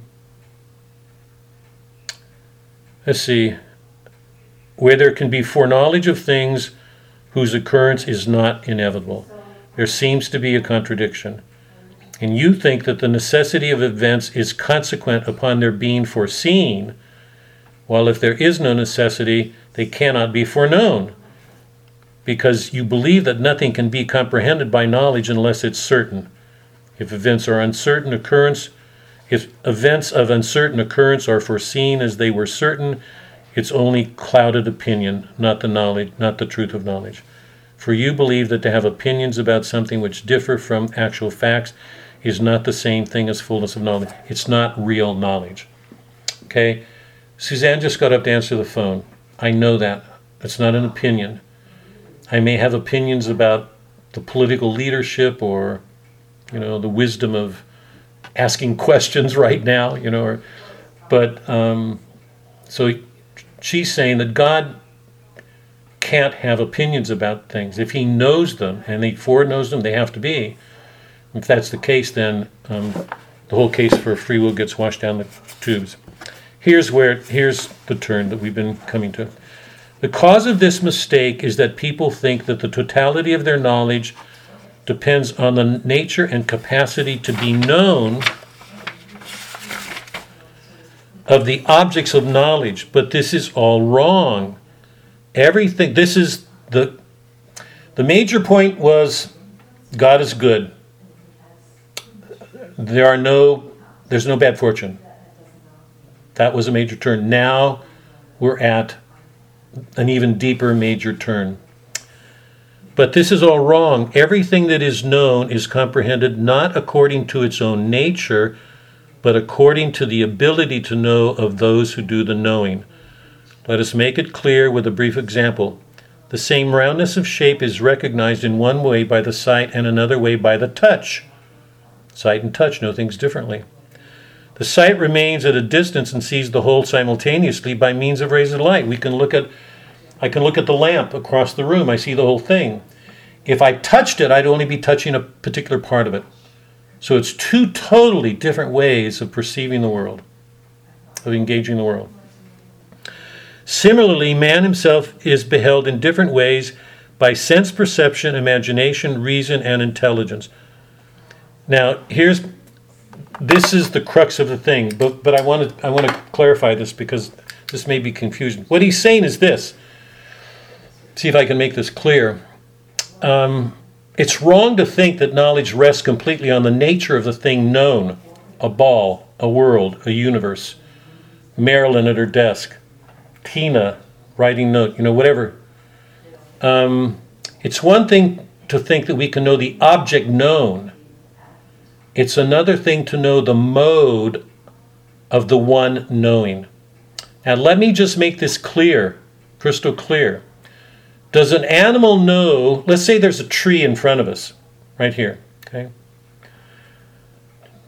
Outside my window. Does an animal know that tree the way I do? Does a human know that tree the way an angel does? Will the angel look at that tree and see it the same way I do? Will I see it the same way the angel sees it? Will the dog see it the same way either one of us, the angel or the human? The point he's making is that it's not just the nature of the knowledge that's important, it's the mode of the one knowing. Before we go any farther, I want to be clear on that because it's so fundamental and it's one of those things nobody thinks about. Is the mode of knowledge the same in an angel as it is for a man? Is it the same in an animal as it is for a man? Does an animal have reason? Is everybody here? Does an animal have reason? No, he does not. An angel has reason, but he has no body. An angel has a form, but no body, has no matter. Human beings learn through our, we learn through our senses. Things are, you know all this, I'm, we're engaging each uh, other in our senses. But our senses deliver things to our minds. Angels have no bodies. They perceive things wholly in the sight of God. Their mode of knowing is completely different from our own. So, if we're going to talk about the difference between um, God's way of knowing and man's, we have to get clear on what we mean by knowing. Because remember, the issue here is does God, if God foreknows everything, does that cause them to be predestined? So Boethius, Lady Philosophy, is taking this question how do we know? And it's important to understand the way we know before we can answer that question. So we've got to be clear here. The most important thing for us to be aware of is that the, the mode by which we know things is different from, let's say, animals or. And what she says here to make it even richer is pretty amazing. She says on page 126 Similarly, man himself is beheld in different ways by sense perception, imagination, reason, intelligence. We have four things involved in every act of knowledge. We have our senses, our imagination, our powers of reason, what the medievals called ratio, and intellectus. Senses, imagination, um, cognitive reason, and understanding. We know by each of those four things. The senses know by matter, by corporeal matter, by shape and matter. Right? Our senses touch things, a flower, it sees colors. Things are delivered to our senses through material things, shapes. Imagination knows them as shape without matter. We take an image into our imagination, but no matter goes with it. We know it as an image, but with no matter. Reason is the way we know things step by step. The, the medievals called it rationality or cognitive reason. Going step by step, we have to work through it just like the way we are right now. Working step by step to grasp something. Intelligence, or what the ancients called intellectus, there's two different powers of reasoning here. One's called ratio, we reason step by step. Intellectus is knowing it wholly. We all know that experience when we suddenly go, ah, I see. You can put like whatever reason, you can put a you know a process together and go. When you get to the end of it and you see the whole, you go, ah, I see now. Now I see. The point she wants to make is, can the senses understand what intellectus does? Can an animal, you know, if you touch a lamp, can the senses understand what intellectus does? No. Could senses understand what the imagination does? No. Can ad- imagination understand what reason does? No. Because it's working just through images. Can reason understand what the intellect is when you when you put a whole thing together? No, because reason's doing things step by step. But the reverse is true. Intellectus can understand what reason's doing. Reason can understand what the imagination doing, and you know all the way down imagination of the senses. So what we're learning to see is there's this hierarchy of things involved in the way man knows.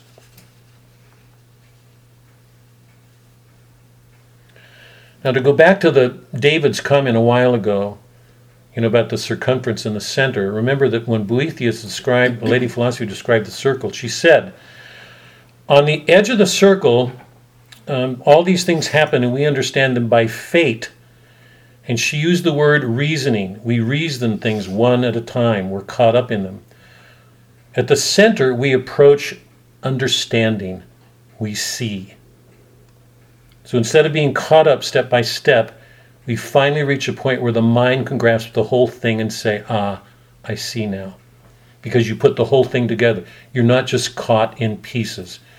All of us know that. In fact, Melody, I'm thinking of you right now, and I, um, I hope, I hope I'm not stepping out of line here. I remember thinking when you were describing yourself and your daughter, and thinking, you know, I used to do this, and my daughter, to, and my only, my only, I didn't say it at the time, but I was thinking, bless your soul that you are the way you are. Bless your daughter. Have no apologies. I mean, teachers do stupid things. We learn step by step, you know, but eventually, the, the whole point of learning patiently is so that we can come to a point and say, ah, I see. You know, um, um, don't laugh at me this. In my mind, in my mind, there is no way you could use the word Odysseus to apply to your husband unless you saw some hole to him that allowed you to do that. Because I know there are times in the life of a wife when the last thing she can see is a hole and she'd like to take she'd like to take her husband apart, part by part. Same thing with wives. The the whole our whole nature as human beings is to learn in time to put things together for those moments when we can have these epiphanies and go, ah, I see. That's who she is. That's who he is. That's what was going on. This was the math problem. Now I see it. Is everybody clear what's at issue? Because it's important to go here before we go to the next step. So, in, in case anybody missed out here, remember, Lady Philosophy was saying, I've got to go about this slowly because you're not ready. I've got to give you medicine when you're ready. So, right now, she's, get, she's been, t- for 10 pages, she's been really toughening up. So, let me stop. Any, I want to be clear. We've been tackling first principles, and they're they're the sorts of things everybody takes for granted.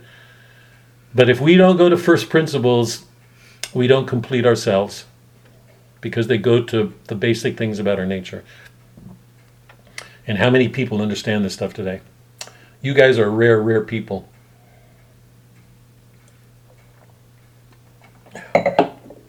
Suzanne just brought some wine. I'm trusting you all know why. Did you have some, Doc?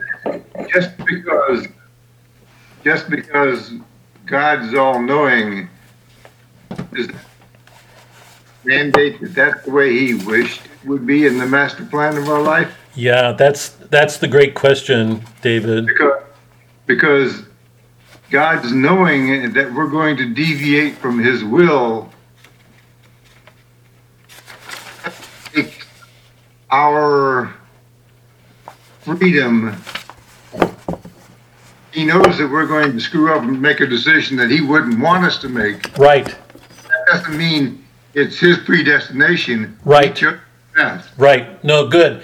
And and if we're putting this together, it should mean that, that remember, God is allowing things so that we can suffer, hopefully to get better, um, and prosper from some things. I mean, if, if we're trusting in God and, and Boethius is right, then we're learning to see that God's at work every every every moment of our lives. Even even I mean, if He's not going to violate our free will, He's not going to do that. But if He works with our free wills, He's going to allow evil to happen, to test us, to try us. Remember, the, the passage was He allows hardships for us. He allows evil, hoping that, you know, because of their experiences, things will happen to help convert them. And the good people will be tested to help strengthen it. So the argument is that God is always at work. He's a good God. If he is, then he's there is no there's no bad fortune. He's even in, even with bad things, he's bringing some good out of it. Do we see it? That's the here. Let's make the next step because this is where it's going. On page 130, reason belongs only to the human race, just as intelligence belongs only to divinity. The result is that the kind of knowing transcends the others, which which of its own nature knows not only its own objects, but the objects of the other kinds of knowing. So the senses will know something, the imagination will know something, reason will know something, but intellectus or understanding will know something more. It will put wholes together. I know you all know that. There can't be a question about that. Those of you who are mothers or husbands or wives or teachers, you know you put together problems and you do it, and there are moments where you suddenly go, yeah. And you watch it in kids when you're struggling to help a kid learn something, and then suddenly the kid gets it. Um, so, good teaching implies using all of those things senses, imagination, ratio, intellectus to help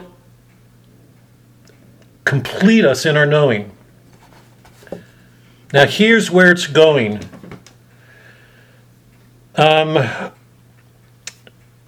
to understand what's at issue here in this question about whether God's foreknowledge predestined things, we have to get clear on the difference between the way God knows and the way we do. Boethius has helped us because he's helped us to see the way we know. We know through our senses, our imagination, our reason, our powers of reason, our powers of understanding. Animals can't. Angels don't have bodies. So their mode of knowing is different. They don't have senses. They don't have imaginations. They know wholly. They see wholes. So, 135. In this life of today, you do not live more fully than in the fleeting and transitory, transitory moment. Whatever therefore suffers the condition of being in time, even though it never had any beginning, never had any ending, and its life extends into the infinity of time, as Aristotle thought was the case of the world, it is still not such that it may properly be considered eternal. Its life may be infinitely long, but is, does not embrace or comprehend its whole extent simultaneously. It still lacks the future while already having lost the past. We live in a moment, er, we live in time, right? Right now, the, the next moment is still to be lived. I mean, I could get a heart attack and this class is over. And my efforts to try to get clear on what Boethius is saying is already in the past. So for us, the real the real time for us is in the present moment because the future's not quite here and the present moment is is already passing in the past. That's the way we live. And that goes on indefinitely because the world has gone on as long as we know.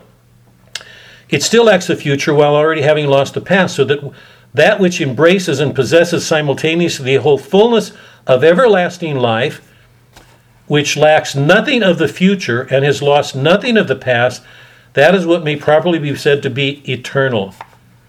She's making a distinction between what she calls perpetuity and eternity. Perpetuity means going on, moment by moment, one moment passing into the past and number indefinitely. Eternity means there is no past or future.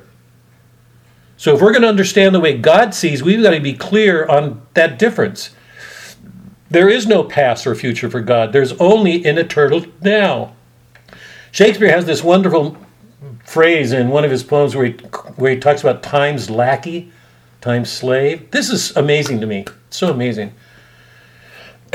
our present moment, our present moment is like a lackey, a sad copy of that eternal present that is God's kingdom.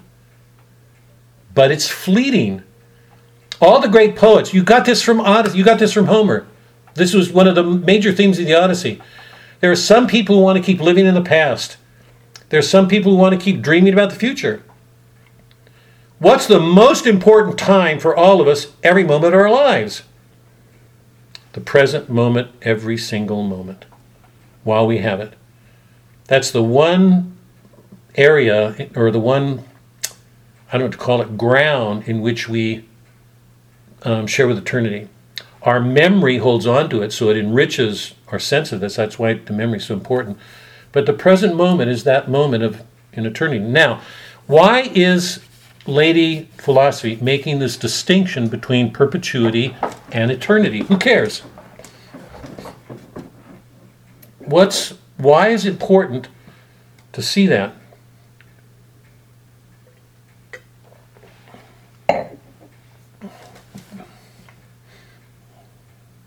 Melody, you got something? Okay, so I think it's because we think in terms of future and, and what's going to happen and, you know, eons from now. We kind of think of that way, the way God thinks. But God, since everything happens, there is no present, past, and future. Um, that is providence.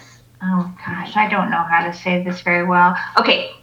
Um, no, I'm enjoying you. No, I'm, So keep, I'm glad what you're of- doing. Just keep. I was thinking of an example. Um, like like you talked about, we're all online for class, and that's a fact. We're here online, and to us, it was our free will that brought, us here. But God's uh, foreknowledge knew that we were going to be here because he he doesn't live in past, present, or future. He just knows. So even though it was our free will that brought us here, God knew that it was going to happen because there there is no future with him. It all happens at the same time. So that's how I'm trying to describe what I think is the difference between what you were talking about. This is so And I'll be quiet. I'll be quiet now. No, don't say that. I don't want you to hold yourself to that. Please don't do that. Please don't do that. We'll all miss something if you do. Connie, make sense of this. Help us out.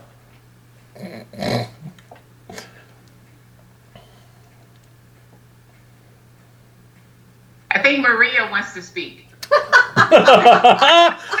Good for you, Connie. Okay, Maria, you've had it. Boy, I just I'm I'll remember that from Connie forever. that that was the most wonderful cop out I've I've experienced in a in a God, that was good. I I so love that. Come on, Maria. I I'm I'm behind Connie in this one. So let me ask the question because Melody said this. I'm, you know, I, I'm sort of enjoying this because when I, you know, remember when when this began, when Boethius was in his cell crying and whining and feeling sorry for himself, and Lady Philosophy comes in and says, the problem, God, the problem with you is you've been reading too much literature, you know, and the and the basis of our course is literature, and we're going through this philosophic work, and all I can think is this is going to be a tough class tonight because it's asking us to think. And I'm I'm just hearing them, you know, I'm watching the smoke from the you know from the the gears. Let me go back to what Melody said and put it. diff- By the way, I, I don't think there's a past or a future for God. There's only an eternal present. He is. That's our understanding. So I just want to put that out. There is no past or future for him. He is. It's an eternal present. That's the way it is.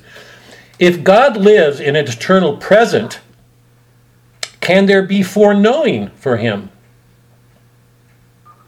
I mean, the whole issue. Let me go back. Let, let hold, uh, put that off the table. Sorry. Why is it important to make a distinction between perpetuity and eternity? That's where Lady Philosophy is taking us right now, and I'm I'm laughing because Melody has just said, "Stop asking questions." Doc, what's what's what's the why? What's the difference between the two, and why is it important? Perpetuity is everlasting time. So it's one moment after another moment after another moment forever. Um, eternity is without time. Um, it is where God is. So there's no beginning, there's no end, there's no forward movement or looking back. Um, it is, as you say, the eternal present. And the reason it's important is because if we don't have eternity, we don't have God. Because God is without beginning or end. You guys hear that? Okay, I'm going to do something. You guys are going to hate me for this. Just hate me.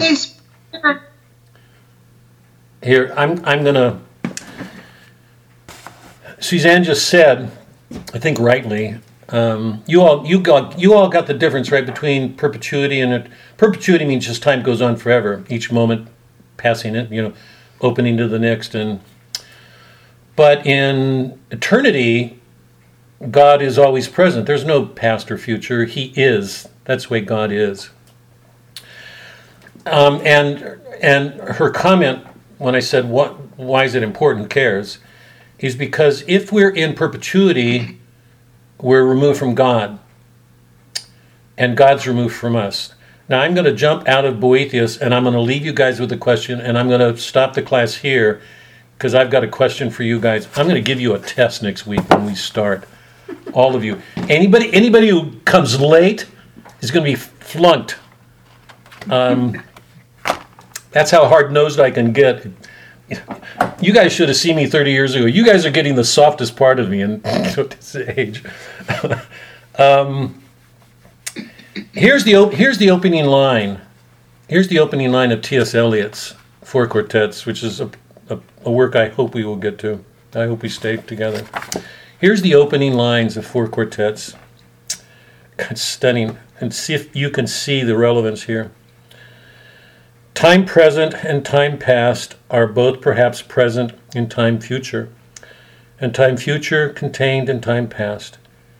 If all time is eternally present, all time is unredeemable. What might have been is an abstraction remaining a perpetual possibility only in a world of speculation. What might have been and what has been point to one end, which is always present. Now hold on to those opening lines. Time present, time past are both perhaps present in time future. Time future contained in time past. If all time is eternally present, all time is unredeemable.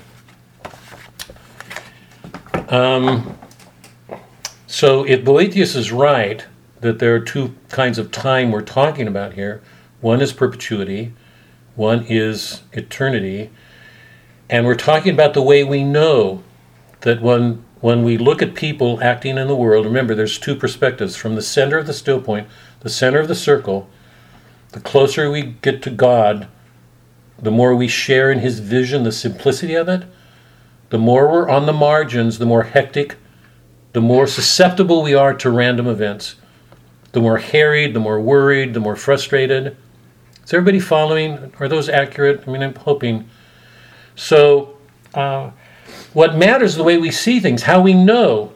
And we've learned from Boethius that there are these four faculties involved with us as humans, and that what we see depends on the mode of the one knowing. We know things in time. Yeah? God knows them in a timeless order. His mode of knowing is differently, is different. So he's at the still point of that circle, we're at the end. The question is, does he foreknow If he does foreknow something, does it predestine it? Or are things determined because they were destined, and so he sees them that way?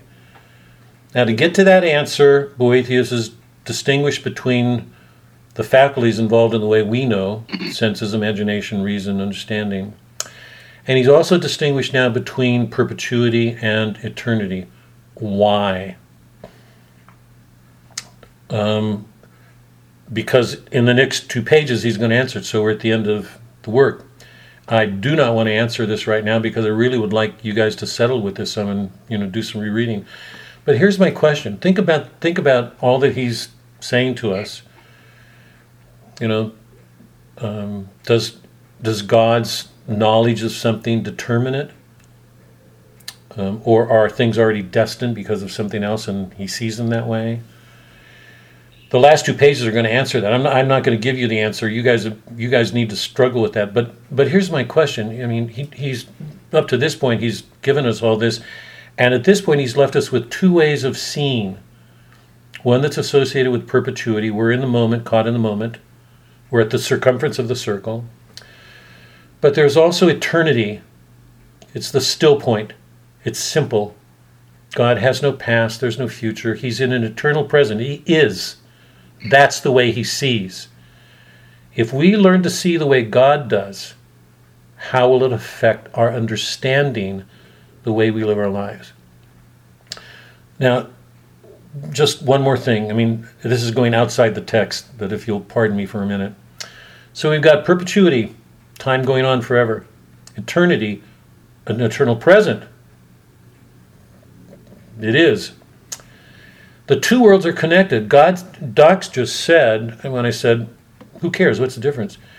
She said, if we remain in those two worlds, there's no God in our world. There's no God. We're separated from that way of seeing. Okay, is everybody is everybody agreeing with me so far? I mean, are you all following? Is everybody that, that we're caught in that way of seeing as humans? It's still a great thing. I mean, Boethius, Lady Philosophy is helping this guy go to his death. It's not like this is a small thing. Remember, she's helping him recover his memory, his anamnesis, what he's lost, his place with God. She's helping him to recover his place with God so he can go to his death without all those sluts around. Um, so she's not doing a small thing. But here she leaves us. I don't want to conclude it. I'd like to conclude it next week, and and um, we'll let's just plan to start the Divine Comedy. You know, but bring it, um, and we'll so read the first eight cantos. But but I want to finish it. But here's here's the statement I want to end. So Suzanne just said one of the important differences is in perpetuity we don't have God, and in eternity He's separated. There's, but what happens when you throw the incarnation into that? What happens with the incarnation? What does he do for our way of seeing? He said, In me you see the Father. Man, Son of Man has no place to lay his head. This is not his world. He's trying to teach us that there were other ways of seeing and of loving. So suddenly, the difference between perpetuity and eternity closes. God enters time, and we have a way into eternity. Remember what Boethius is saying. The more good we do, the more we participate in that divine life, the more we share in that goodness, the fuller our lives. The more we turn away from it, the more Doc's word was fade, the more we fade. So I hope everybody's seeing these are not small things. These go right to the root of everything we live for. Connie, you've got a question. How did you know that? I could like you puzzling. Come on, I want to hear it honestly. So no, no, but it's not on. It's not necessarily on that. But I was just thinking about predestination.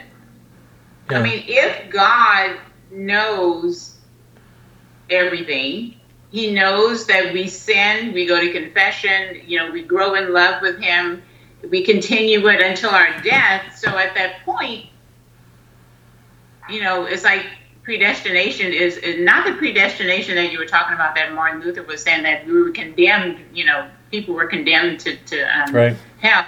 at birth, but another kind of predestination to, I mean, because if he knows everything, he knows that the people that are going to make it to heaven are going to make it to heaven. Okay, let's stop. No, I'm saying, no, good question. I'm so glad. Let's leave it with that. Because that, that's, to me, that goes through. So the last two pages are answering your question. Oh. So I'm, no, no, I'm glad you've asked it. I mean, you, you've just nailed it. So next week when we meet, I'm trusting that everybody will have, I'm, in fact, I'm going to ask you to read the last, you know, six or seven pages to get to Connie's question. Because the last two pages will answer it. But I don't think you, I think it'll help if you just carry what we've been doing forward into those last few pages. And when we start next week, Connie, I'm starting with a question for you. Uh oh. I should have asked. No, no, don't. No, no, don't, don't, don't. This is where we all are. Um, okay, so we'll finish up Boethius next week. Um, these are tough, wonderful, wonderful questions. Just wonderful questions. Um, we'll start Dante. And what you're going to see when you start Dante, the whole Divine Comedy is partly structured on the consolation. Dante wants to go to heaven. He's trying to climb a mountain and he gets pushed back. He can't do it. He learns he can't do it alone by himself. This is amazing. Very Catholic. He can't do it alone. He gets beaten back, and suddenly somebody comes to help him, and lo and behold, who is it? It's Virgil. It's Virgil. Virgil will say, You can't go up that hill till you go down. You can't go up until you go down. You have to go. You have to learn to see your sins as they are in their horrible fullness. So he has to go into hell. He looks. He has to look at all these awful things before he can rise, and then he will come out purgatory up to heavens. So it's in some sense the skeleton for the whole of the Divine Comedy is Boethius. So, um, good work, you guys. This is. I mean, I know it's probably a mind twister for a lot of you, but um, just know it is for me. Just know it is for me. Um, I'm gonna I'm gonna go have some wine. I have a quick question. Go ahead, Tina. Um, when you were saying uh, the eternal present with the incarnation of God, he enters time. And then what was it you said after that? Oh God! I don't ask me, to. I, what I, I don't- when students do that, I there's no way I'll remember. None. Don't don't. There's not. It's not ever going to happen. The point that I was trying to make is that there are these two orders of time: perpetuity and eternity. Perpetuity means ongoing time. It's there's a time. So every every every moment receives into itself what was about to be. You know, like we're about to close the class. It's going to be a present moment, right? In a in a moment, I will close off, and you get, we'll all say goodnight. So that moment will come, but it's still in the future. And what we just did 30 seconds ago is already a part of the past. So that's perpetuity. It goes on like that forever. Time, these moments. In God's time, there's only an eternal present. He is. That's his name. When he named himself in the Old Testament, he said, I am that am. I am. And I actually, Tina, I'm really glad for your question because I, I'm, it's just thinking about it. It, you know, it wasn't a wasn't a good enough explanation. But we've got these two orders of time: perpetuity, eternity. Right? In eternity, there's no past or future. God's not looking back at a past. He's not looking forward. So the question, and Suzanne's point was, there's no. So in per, I said, who cares? What's the difference? What's the? Why does it matter? Her response was, there's no God in perpetuity. We're in we're in a time, you know, in an ongoing moment. God's in eternity. So there's a, a couple points to be made. One is we don't see things the way He does, and yet Boethius is trying to help us learn to see more, to help us see more the way God does. Our whole work has been about that, and we're coming now to that point. So that's the first point. The other is this. Mike, I just I read that thing from Eliot. You know, if all time is. Let me read it because I love. I just I want to do this. Time present, time past are both perhaps present in time future. and time future contained in time past. If all time is eternally present, all time is unredeemable. We can't redeem ourselves in time. There's no way we can. Yeah? We can't. But what happens with the incarnation? One of the Trinity, one of the persons who lived in what we're calling this eternal present, Father, Son, Holy Spirit, they lived in eternal, infinite, the plenitude of all this goodness. The second person gives up his personhood in that realm, empties what Paul called empties himself, takes on the form of a human being and enters time. God. So he makes God present to us. Yeah. Um, he makes God present and offers us a way to enter into God's goodness, this eternal world that we've been talking about. So I was only making the point, Tina, that you know, with Boethius right now, we're left with these two realms, the perpetuity and the eternity.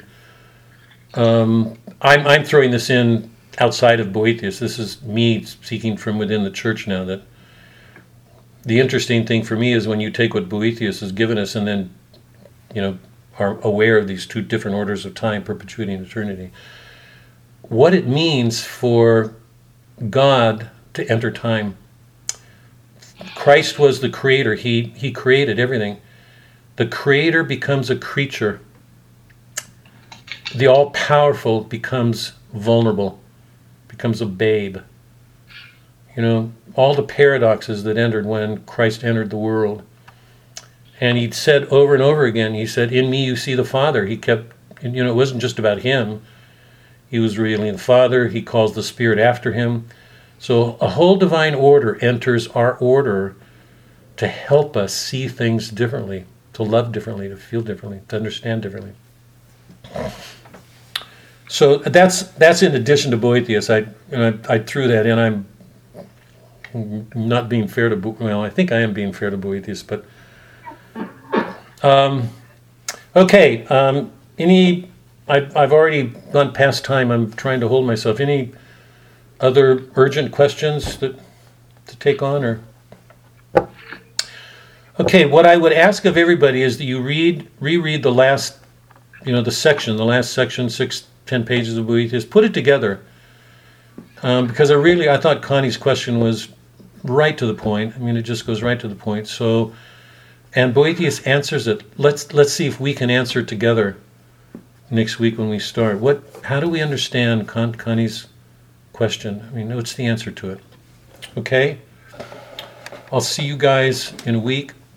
Um, let's keep each other in our prayers and um, you guys have a good week, okay? Stay safe. Sorry? Thank you so much. Stay safe. Thank you. Yeah. Good night. Very Thank- much. Yeah. Thanks. Good night. You guys all stay safe too. That's from Suzanne. Thank you. Thank you.